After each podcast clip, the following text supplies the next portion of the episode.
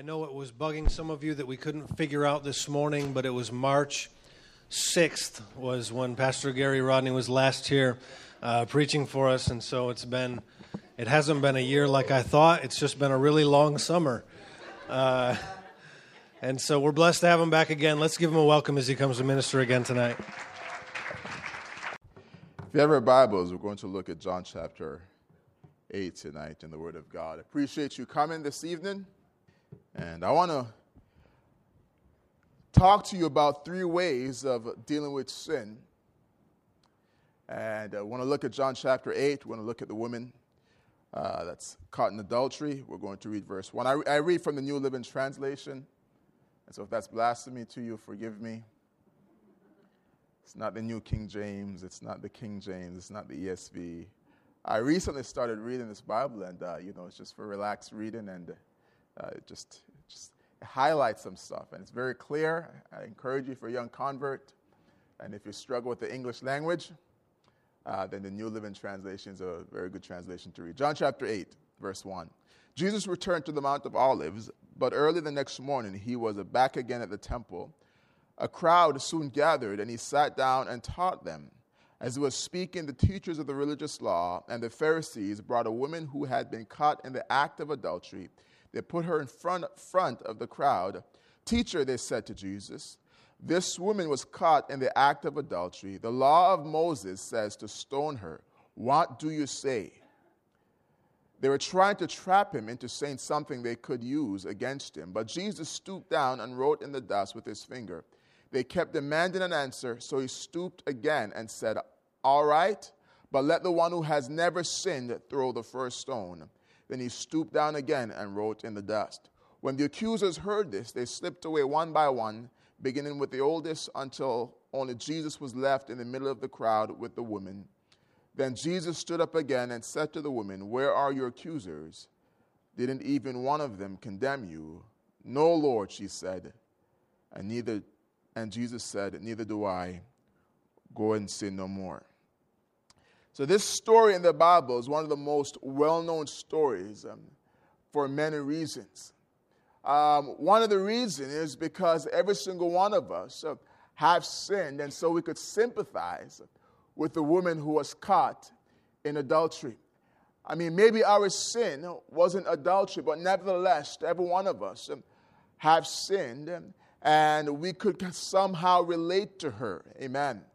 And I want to look at just three ways of dealing with sin, three different perspectives. You know, whenever there is sin in the church, whenever it's public, they have the pastor's ways of dealing with it. You have the person who was caught in the act way of dealing with it. And then you have the church's way of dealing with it, or people in the congregation. And so the first of these is the Pharisee. And the Pharisees, a religious sect in Jesus' day, these men were devoted to the law of Moses.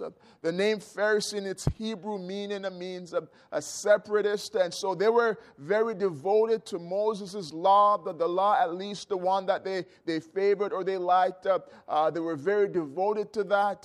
And they were somewhat separate from everyone else. If you didn't follow them, live according to their rules. They're very hard and harsh towards that. The name Pharisee again means a separatist. So these people are there. I mean, they were separate. They were different from the general public. We know Paul the Apostle was a Pharisee. He had devoted his time before his conversion to make sure that anyone who named the name of Christ was captured and brought to prison. If you think about that, that is insane. And so here people are. They're Christians. They have faith in Jesus. And here's this man. His mentality is, we don't want you to do that. That bothers me. And so he would arrest and bring people to jail. And this is the mind of the Pharisee. And Jesus said about the Pharisees, what sorrow awaits you, Matthew chapter 23, verse 23, you teachers of religious law and you Pharisees, hypocrites, for you are careful to tithe even to the tiniest income from your herb gardens, but you ignore the more important aspects of the law, justice, mercy, and faith. You should tithe, yes, but do not neglect the more important things. So the Pharisee had the right idea, but the wrong spirit. And the wrong spirit will turn the right idea into a bad one tonight. So this group of people brought this woman, caught in adultery, and put her in front of the crowd, brought her to Jesus. They wanted her to be stoned to death. This is according to the law of Moses. But the problem with the Pharisees is that they weren't just into keeping the law. At least in our text, they want to use this woman to trap Jesus, and their spirit wasn't to uphold righteousness and adhere to the law of God. It was to use this woman to discredit Jesus, his ministry, to turn the crowd against him. The Bible said that they caught this woman in the very act. I don't know about you, but how do you catch someone in the act of adultery?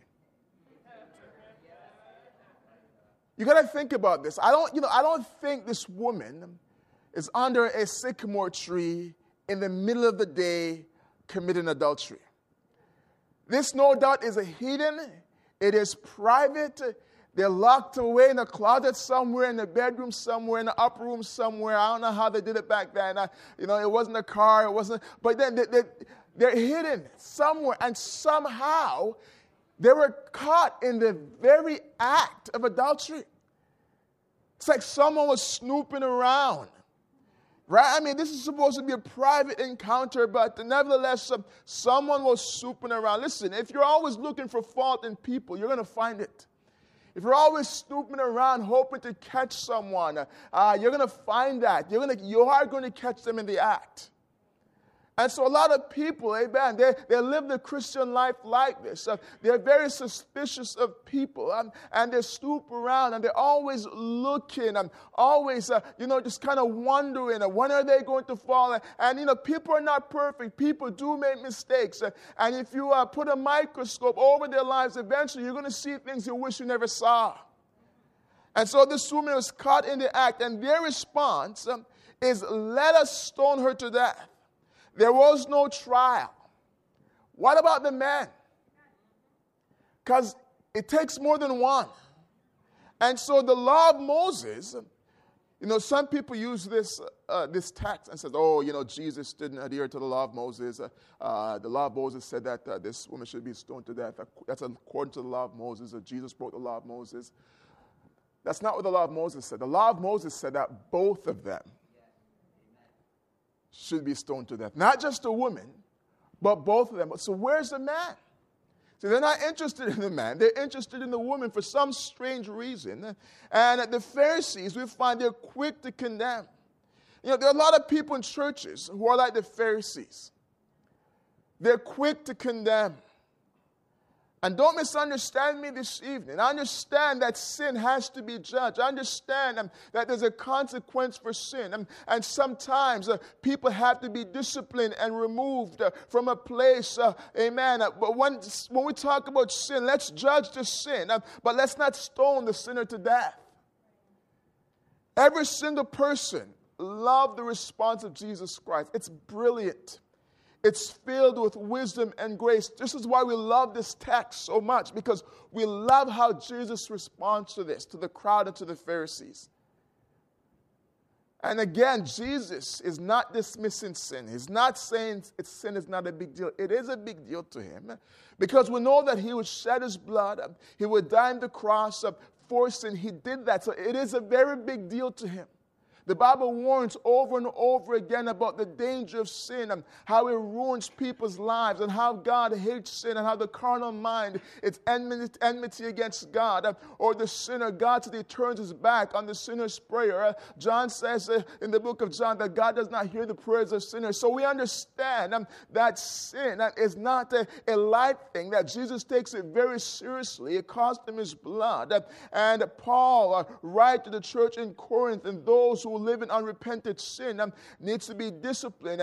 And so we understand that, amen, because a lot of people, they read this text, and all they think about is the response of Jesus. He who's without sin cast the first stone. How many people you've heard that before? When you're trying to deal with someone about sin in their heart and sin in their life, and their response is, well, if you have no sin, cast the first stone. Listen, that was Jesus' response. He wasn't able to say that because he was perfect. He wasn't caught in the act of adultery. If you're caught in the act of adultery, you don't have a reason to say that.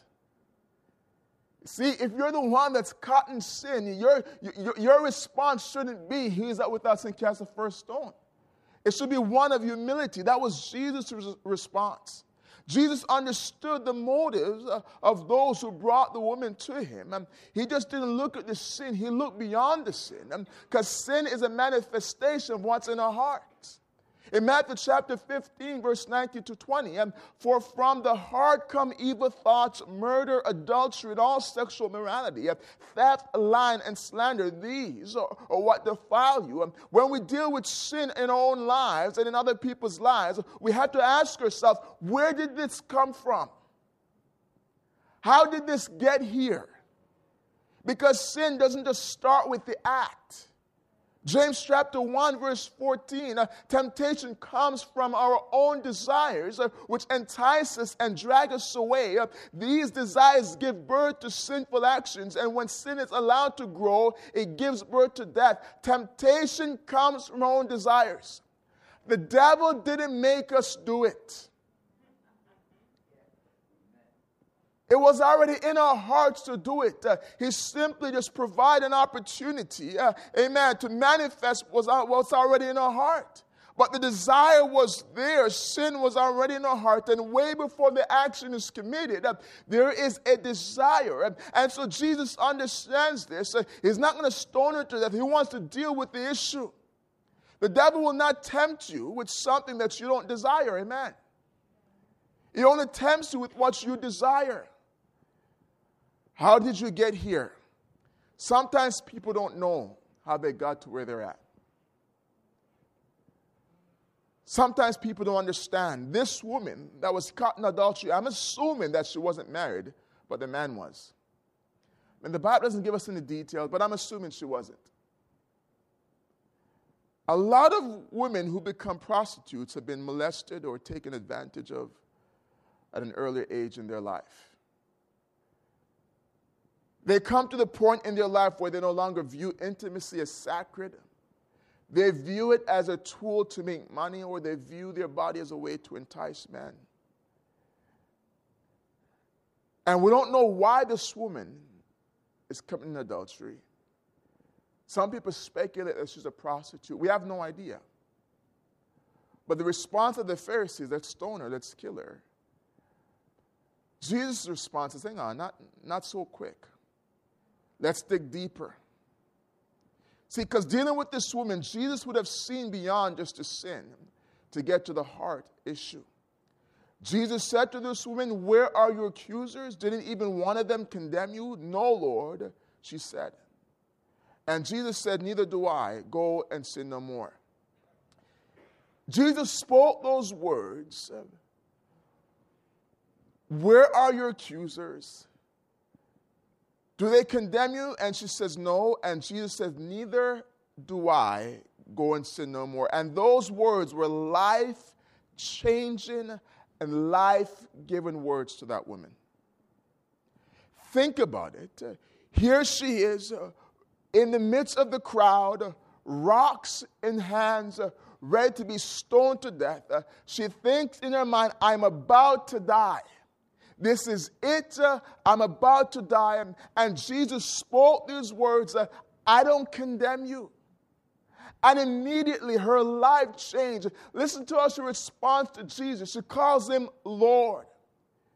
And here she is in front of a group of people ready to stone her. And here Jesus Christ says, you know, I don't condemn you. Listen to me tonight. It doesn't matter if people condemn you. All that matters is, what does Jesus say? What does Jesus think about you? How is Jesus dealing with you? Or so many people get tripped up.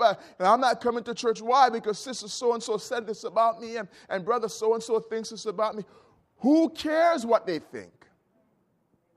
What does Jesus think? Right? Because all that really matters is what Jesus thinks. And this woman was smart enough to ignore the condemnation from others and hold firm to the words of Jesus Christ. Then Jesus gave this woman a specific instruction: go and sin no more. That's another part in the story that many people either forget or ignore completely. It wasn't that she was just pardoned, and Jesus says, I'm not going to condemn you, but he told her to go and sin no more. Don't do this again. Right? There has to be a change. You're not going to live this life anymore. Here is grace. Here is mercy. I'm offering this to you, but it's at a cost. And that cost is that you cease from sinning, that you stop doing what you're doing, and you live clean. And a lot of people forget this. God doesn't only save us, he also judges sin. And Jesus warned this woman, go and sin no more. You know, Jesus had warned people of that before. A man he healed, he told him, listen, you need to go and make sure that you're not committing any sins. Go and sin no more, because if you do fall into sin, a greater curse is going to come upon your life. Something else is going to come up on you. Something else is going to happen to you. If we're going to be under the grace of God, we have to go and sin no more. And when we continue to live in sin, we forfeit salvation. 1 John 3:6, anyone who continues to live in him will not sin. But anyone who keeps on sinning does not know him or understand who he is. Dear children, don't let anyone deceive you about this. When people do what is right, it shows that they are righteous, even as Christ is righteous. But when people keep on sinning, it shows that they belong to the devil, who has been sinning since the beginning. But the Son of God came to destroy the works of the devil. Those who have been born into God's family do not make a practice of sinning, because God's life is in them, so they can't keep on sinning, because they're children of God. So now we can tell who are children of God and who are children of the devil. Anyone who does not live righteously and does not love other believers does not belong to God. And Sir John makes it very clear. Says, listen, if you're going to live for Jesus Christ, you cannot practice sin. And if you do, that means the Holy Spirit is not living inside of you. You're not living for Christ. And so when Jesus says, go and sin no more, something had to happen to this woman. There had to be a change of mind. There had to be repentance. This woman's response was a response of humility and repentance. Notice she didn't say to her accusers, why do you guys only want to condemn me? What about the guy that I was with? I wasn't committing adultery by myself. She didn't have an attitude about it. He should be here too. She said not one word. She did not defend herself. She knew she was in the wrong. Were others wrong? Of course they were. But she was wrong. And so many people, here they are, they're in sin, and you're dealing with this sin, you're dealing with the issue, and they want to point fingers. It's her fault. He did that. She did that. They're picking up the telephone, making phone calls. Oh, this is my case. And they lay their case out. They want to give their side of the story. They want everyone to know what happened, but not this woman. She said not one word as Jesus and the crowd was dealing with her. She didn't say, your people, you're too harsh, you're too judgmental. So a lot of people say that, oh, you Christians, you're too judgmental. You Potter's House Christians are too judgmental. Does people know, do they know the Potter's House in Rochester? They know the Potter's House in North York. You know, oh, you people, you're too, no, we're just trying to live right and live clean. Oh, you're too judgmental. You guys are too this. You're a cult. Yes, we are. We love Jesus. We serve him with all our hearts. If you want to call it a cult, then go ahead. And what are you? I had a man in our church, and I mean, he was getting carried away with, you know, with the Calvinist doctrine. He was hanging around some Baptists, listened to some of their music, and you know, most Christian books that you pick up in the bookstore is you know, laced with Calvinism. And if you listen to Christian rap music, which I don't, it's also laced with Calvinism, and most Christian artists, and you know, it's a big thing. And so he was getting caught up in that, you know, the whole Calvinism, and you know, he's reading books and the Calvinists. I'm thinking, why don't you just, you know, he's reading a book by a Christian rapper, and you know, he's promoting this. I said, what has this guy accomplished in his life? Why don't you read some books about men who have accomplished and done something for God? I mean, he's a rapper, man. Come on. What credibility do rappers have? He raps nursery rhymes. You know, and like, you know, but he had a little bit of rebellion in him. He was stubborn, and you know, he just wasn't listening. You know, he wanted to be involved in ministry and rapping. I said, you know, you're going to have to live better than this if you want to be involved. You know, we have a standard for those in ministry. You have to live according to those standards. And, you know, and so, I mean, he just wasn't having it. He just wasn't. He left the church. Start going online and writing about, you know, the church is this, the church is that. He made a song about me.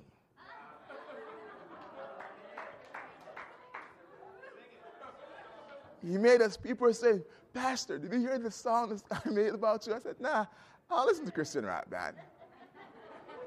He made an album called Rebel, and, you know, he's doing interviews. Some people say I'm a rebel, and, you know, I mean, the whole thing, it's hilarious to me. I mean, this was what, January, February, around February. You know, December, I took this guy to my mother's house, and we're eating Christmas dinner. Like, you know, I invested in this guy. You know, he's a very carnal guy. Was I a bit harsh with him at times? Of course I was. I said, you know, you need to snap out of it, man. You need to do better. You have potential. You could do better. You know, and so it's been like a year and a half. Funny thing is, he works across the street from where church is. Hey, he's always interested in what we're doing, what's the church doing. You know, he knows everything that's going on in the church. I don't know how he knows, but people are telling him everything that's going on in the church. And so he works across. So he sees me coming to prayer every morning. He's there, he's working, and you know. And so one day I'm outside after prayer. And he walks over to me. And I haven't spoken to this guy in, you know, like a while. You know, I mean, he's written about me. He did a song about me. And, you know, I said, I have really no reason to speak to you. And he walks over. You know, you just said, you know, can I talk to you for a second? I said, sure, man. How you doing? Why not? And he's talking about how he was hurt and he was depressed and he was this. I said, but why did you leave the church? No one told you to leave. You left the church. I said, you had a little rebellion in you. He goes, yeah, I know I was rebellious. I said, yeah, you left. And, you know, now my life is better. Now I got a job with the government, and I finished school. My relationship with my mom is better. I said, congratulations, you're maturing. You're growing up. And I looked at this guy. I said to him, listen. And he's talking about how, you know, I don't know what church he goes to. And, you know, now he's doing better as a Christian. Re-pierced his ears, but he's doing better as a Christian. And so he said, you know, I said to him, listen, man, no one will ever love you and care for you the way we did at the church. Ah, don't say that, man. Don't say that, man. I said, no, listen to me. No one, and I mean this with all my heart, no one will ever love you. No one will ever love you and care for your spiritual state like we did. And that struck a chord in him, because you know what? He knows that it's true.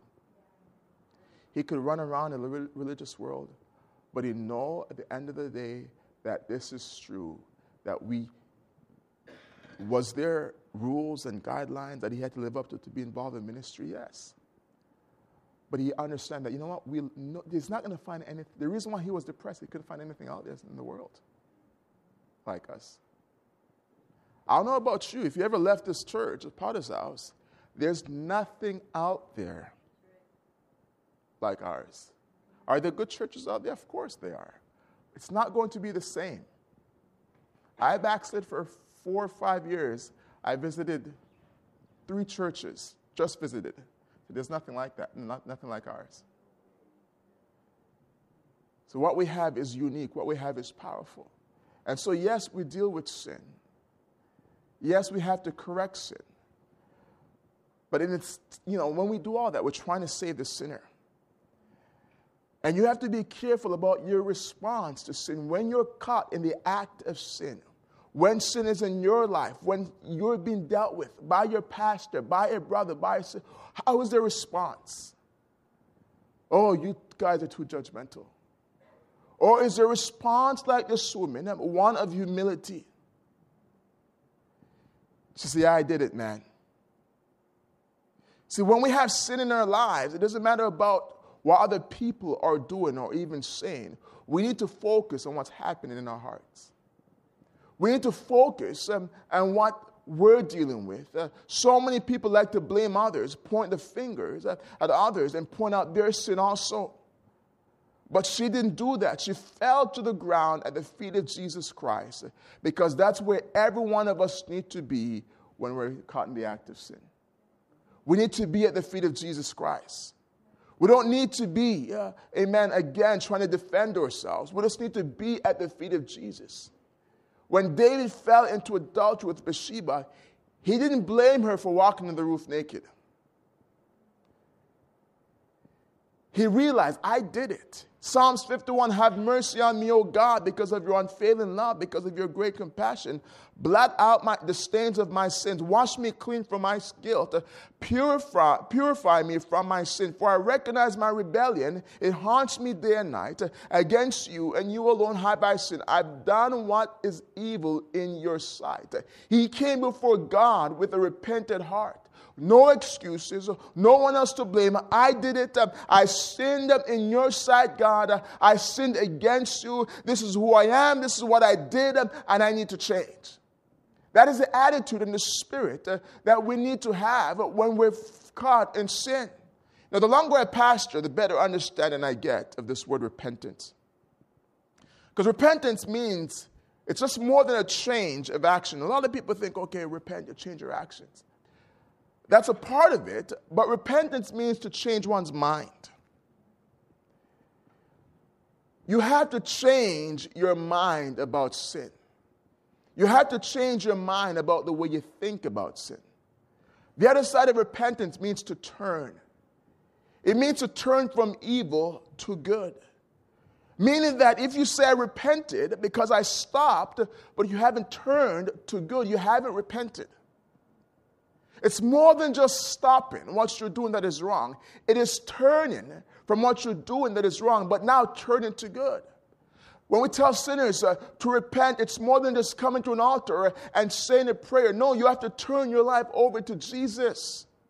It's not just what you do at the altar. It's what you do after the altar. How am I going to live? Your mind has to change about sin. Your actions have to change. If you cannot be a Christian if you haven't turned from evil and turned to what is good. If you've only turned from evil, you're still not a Christian until you turn to what is good. See, a lot of people, they get saved, but they don't do anything about it. They come, I receive Jesus Christ. Okay, man, okay, you've been here for 6 months. Let's go on an outreach. Okay, you've been here for 2 years. You want to open in prayer now? No, I'm not ready yet. It's 2 years. There's something about repentance, turning to what is good. It's not about just stopping. It's what are you going to do when you stop? Our lives are like vacuum. Right? I don't know about you, but when I was a sinner, I really lived in sin. I really sinned. And so when I stopped sinning, I had to fill the void and the gaps in my heart. I had to do something for God. And what amazes me when a young convert gets saved, I remember this one sister, she got saved on Sunday. The next Sunday she came to church and she goes, okay, who can I hang around with? I mean, the church was really small, probably like 12 people at the time. Who can I hang out with? She got it. She understood something. I stopped hanging out with my old friends. I repented from that, but I need new Christian friends. There's people, they get saved, man. It's like they want to live in the church. You're not going home. I don't want to go home. I want to stay here. I want to be here. So they play cards till midnight at church. Because what's happening in their heart, there's a transformation. They repented. They turned from their old life. They left their old friends, and now they need new friends. They need new relationships. They need new things to do. And they're filling their life with these new things. Because repentance is not just turning from evil, but it's turning to what is good. The woman in her text, she turned from evil, and she turned to what was good. She turned from her lifestyle, and she turned to Jesus Christ. Again, she called him Lord. She called him Lord. Let me ask you a question when dealing with sin.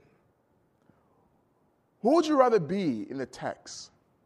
The woman caught in adultery or the Pharisee? Think about that. Would you rather be the woman caught in adultery or would you want to be the Pharisee? I wouldn't want to be the Pharisee. Jesus had grace and mercy on the woman caught in adultery, but there was no grace in the Pharisees. Now, obviously, I don't want to be the guy caught in adultery. But you understand what I'm saying. Who would you rather be? The religious hypocrite or the sinner? Another question, who would you rather be? The prodigal son who asked his father for his livelihood, went off, spent it, came to his senses, repented, and came back home? Or would you rather be the big brother who never left home, never wasted his father's money, but he was bitter and angry because his father wanted to celebrate the return of the younger brother? Who would you rather be? Think about that for a second. None of us want to be the big brother. And none of us want to be the Pharisee. We would rather be the woman caught in adultery. We would rather be the little brother who ran off and took his father's money and spent it on prodigal living. But why would we want to be that? Because we understand the grace that God showed these people. And secondly, we understand the spirit behind the big brother and the spirit behind the Pharisees. How you deal with sin is crucial. How you deal with it is crucial, not just in your own life, but in other people's lives. You could have the approach of the Pharisee, or you could have the approach of Jesus Christ. Listen, repent, go and sin no more. There's people who came to me, they fell in sin. Yes. You know, and they're crying.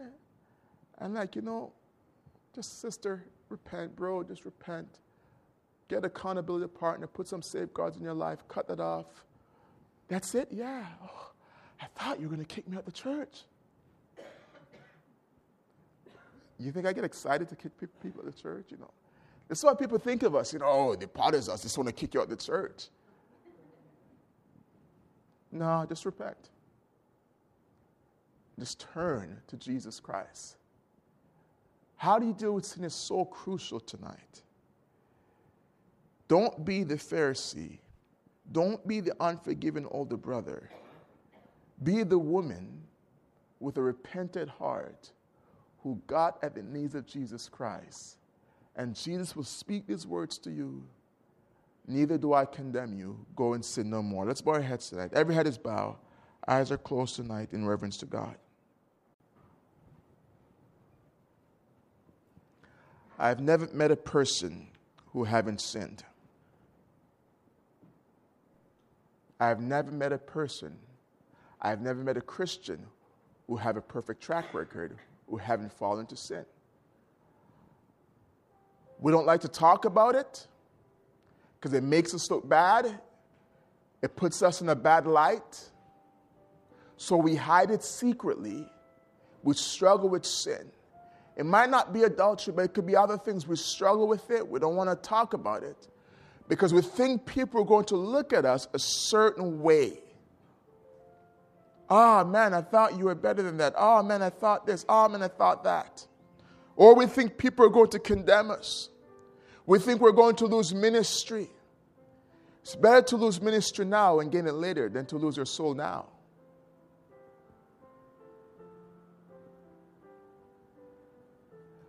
Jesus' response to this woman, "Where are your accusers? Neither do I condemn you." Do you realize that the whole purpose of the gospel message is to reach sinners? To reach sinners. The whole purpose of the gospel is to save that which was lost. It wasn't for the perfect. It wasn't for the religious. It was for you and I, that we could come before a living God and be honest about who we are and what we're dealing with. That we don't have to hide and cover our sins. That we could deal with it before God. We don't have to fear the crowd because the only person's judgment that really matters is the judgment of Jesus Christ. How are you dealing with sin in your life tonight? How are you dealing with that? Listen, you have an opportunity tonight to come to this altar and fall on your knees before Jesus Christ. Don't worry about the crowd. Don't worry about the religious rulers. Young brother, come home. It doesn't matter what big brother thinks. Your father is waiting. Tonight you're here. You're not saved. You are not right with God. You're not serving Jesus Christ. This is for you. Oh, you could repent. You could turn from your sins. You could come to an altar, fall to your knees, and have your sins forgiven and have Jesus Christ live inside of you. And I wonder how many people you're here tonight. You say, "Pastor, that's me. I'm not saved. I'm not right with God, but I want to get saved. I want to give my life to Jesus. I want to hear those words. Neither do I condemn you. Go and sin no more. I want to surrender my heart to Jesus Christ." Tonight, if that's you, lift your hands quickly all over this place. God is speaking to you. God is dealing with you. I see the hand. God bless you, young man. Anyone else? Honest start before God. Anyone else? Oh, I need to bow my knees before Jesus. Lift your hands quickly all over this place. Maybe you're backslidden. Maybe at one time you're walking with God, but you find yourself away from Him. Will you come back to Jesus tonight? Lift your hands quickly. That's me. I'm backslidden. I want to come back home to Jesus Christ. Oh, how God loves you and how you could experience His love. Lift your hands quickly all over this place. Backslidden. I want to come back to Jesus tonight.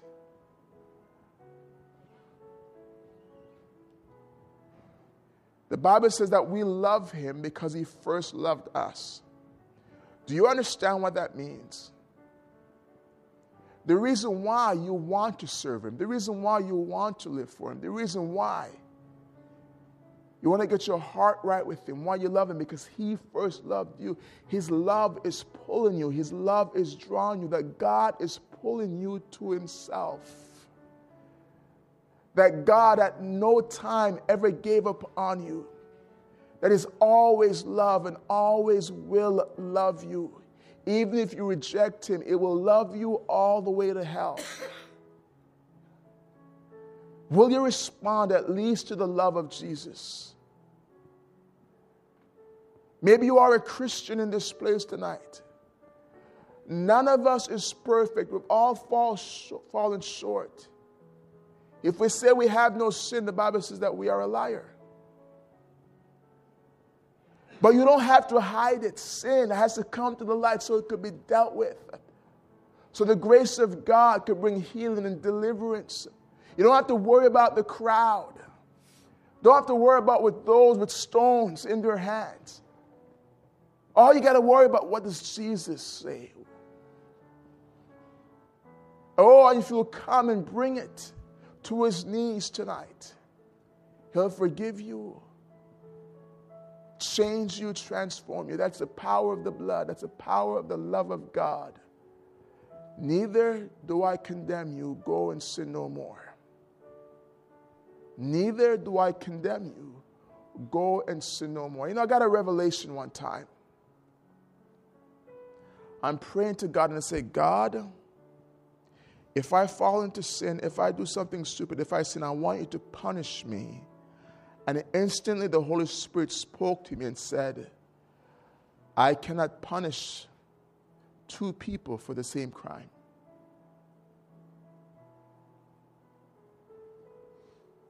I'm here in my living room laying down and say, oh God, I cannot punish two people for the same crime. Your sins have been paid for. Jesus took the punishment for them. God doesn't want to punish you. Sin, just go and sin no more.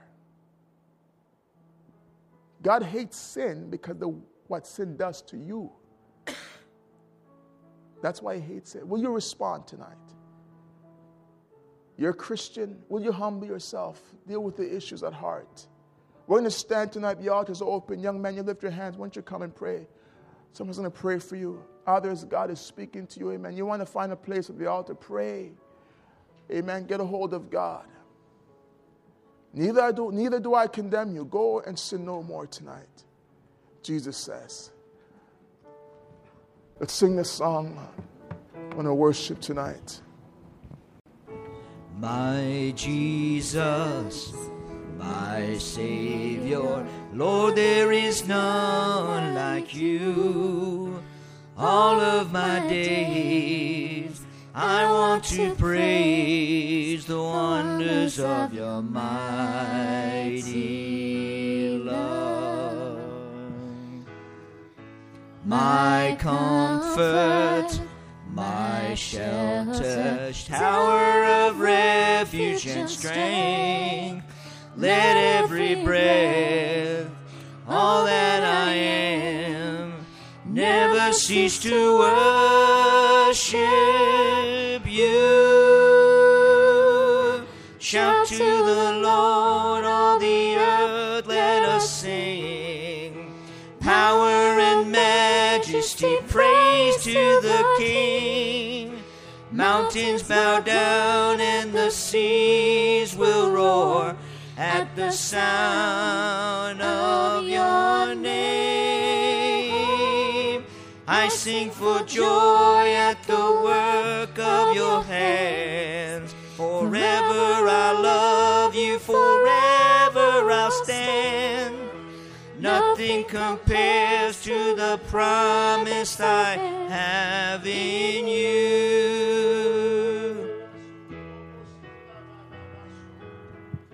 My Jesus, my Savior, Lord, there is none like you. All of my days, I want to praise the wonders of your mighty love. My comfort, my shelter, tower of refuge and strength. Let every breath, all that I am, never cease to worship you. Shout to the Lord, all the earth, let us sing. Power and majesty, praise to the King. Mountains bow down and the seas will roar at the sound of your name. I sing for joy at the work of your hands. Forever I love you, forever I'll stand. Nothing compares to the promise I have in you. Shout to the Lord, all the earth, let us sing. Power and majesty, praise to the King. Mountains bow down and the seas will roar at the sound of your name. I sing for joy at the work of your hands. Forever I'll love you, forever I'll stand. Nothing compares to the promise I have. Nothing compares to the promise I have. Nothing compares to the promise I have.